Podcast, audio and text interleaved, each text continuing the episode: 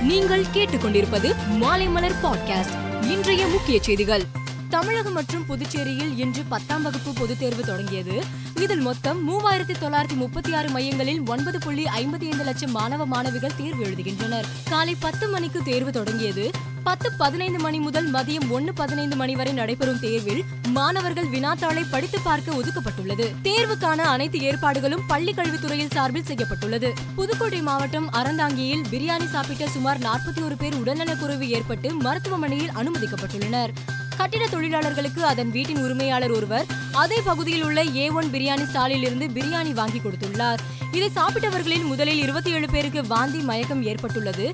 தொடர்ந்து இன்று மேலும் பதிமூன்று பேருக்கு உடல்நலக்குறைவு ஏற்பட்டுள்ளது. இதனால் பாதிக்கப்பட்டோரின் எண்ணிக்கை நாற்பத்தி ஒன்றாக உயர்ந்துள்ளது.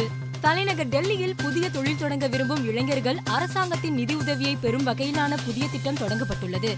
இந்த திட்டத்தை டெல்லி முதல் மந்திரி அரவிந்த் கெஜ்ரிவால் தொடங்கி வைத்தார். இந்த நிகழ்ச்சியில் பேசிய அவர் டெல்லியை தொழில் முனைவோருக்கான தலைநகரமாக மாற்றுவதே ஆம் ஆத்மி அரசின் லட்சியம் என குறிப்பிட்டார். மேற்கு வங்காள மாநில சிலிகுரியில் நடந்த நிகழ்ச்சியில் மத்திய உள்துறை மந்திரி அமித்ஷா பங்கேற்றார். அப்போது பேசிய அவர் கொரோனா அலை முடிவுக்கு வந்தவுடன் குடியுரிமை திருத்த சட்டத்தை அமல்படுத்துவோம் என்றார். இதற்கு பதிலடி கொடுக்கும் விதமாக மேற்கு வங்க மாநில முதல்வர் மம்தா பானர்ஜி இரண்டாயிரத்தி இருபத்தி நான்காம் ஆண்டு பாஜக ஆட்சிக்கு வரமாட்டார்கள். தேசிய குடிமக்கள் பதிவோடு தேசிய மக்கள் தொகை பதிவேடு மற்றும் குடியுரிமை திருத்த சட்டம் என எதுவும் அமல்படுத்தப்படாது. அமித்ஷா தலைமறைவாகி விடுவார். நாட்டின் ஜனநாயக கட்டமைப்பை புல்டோசர் கொண்டு உடைக்க முயற்சிக்காதீர்கள்.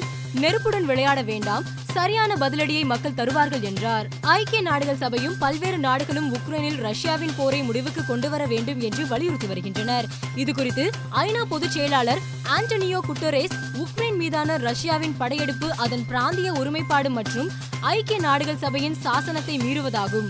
உக்ரைன் ரஷ்யா மக்களுக்கு மட்டுமல்லாமல் உலக மக்களின் நலனுக்காக போர் முடிவுக்கு வர வேண்டும் என்றும் தெரிவித்துள்ளது.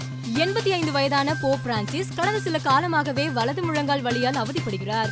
வலியால் இருந்து நிவாரணம் பெறுவதற்காக ஊசி மருந்து செலுத்திக் கொண்டதாக சமீபத்தில் அவர் வெளிப்படுத்தினார். ஆனாலும் தொடர்ந்து நடப்பதற்கு போராடி வந்தார்.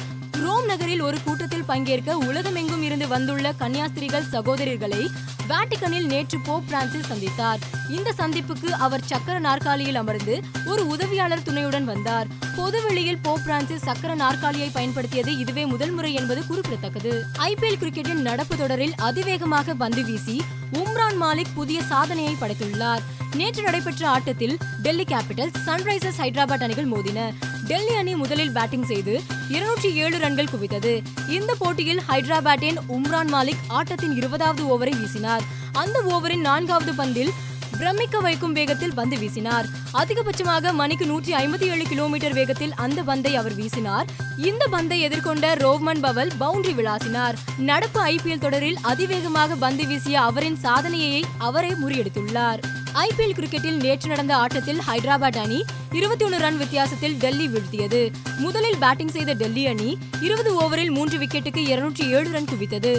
தொடக்க வீரர் டேவிட் வார்னர் ஐம்பத்தி எட்டு பந்தில் தொண்ணூத்தி ரெண்டு ரன்னும் ரோமன் பாவேல் முப்பத்தி ஐந்து பந்தில் அறுபத்தி ஏழு ரன்னும் எடுத்தனர். பின்னர் விளையாடிய ஹைதராபாத் அணிகள் சீரான இடைவெளியில் விக்கெட் சரிந்தது. வெற்றி குறித்து பேசிய டெல்லி அணி கேப்டன் ரிஷப் பண்ட் இந்த போட்டி ஒரு பேட்டிங் குழுவாக எங்களுக்கு பொருத்தமான ஆட்டமாக அமைந்தது என்று நினைக்கிறேன். இது மகிழ்ச்சி அளிக்கிறது என்றார். மேலும் செய்திகளுக்கு மாலைமலர் டாட் காமை பாருங்கள்.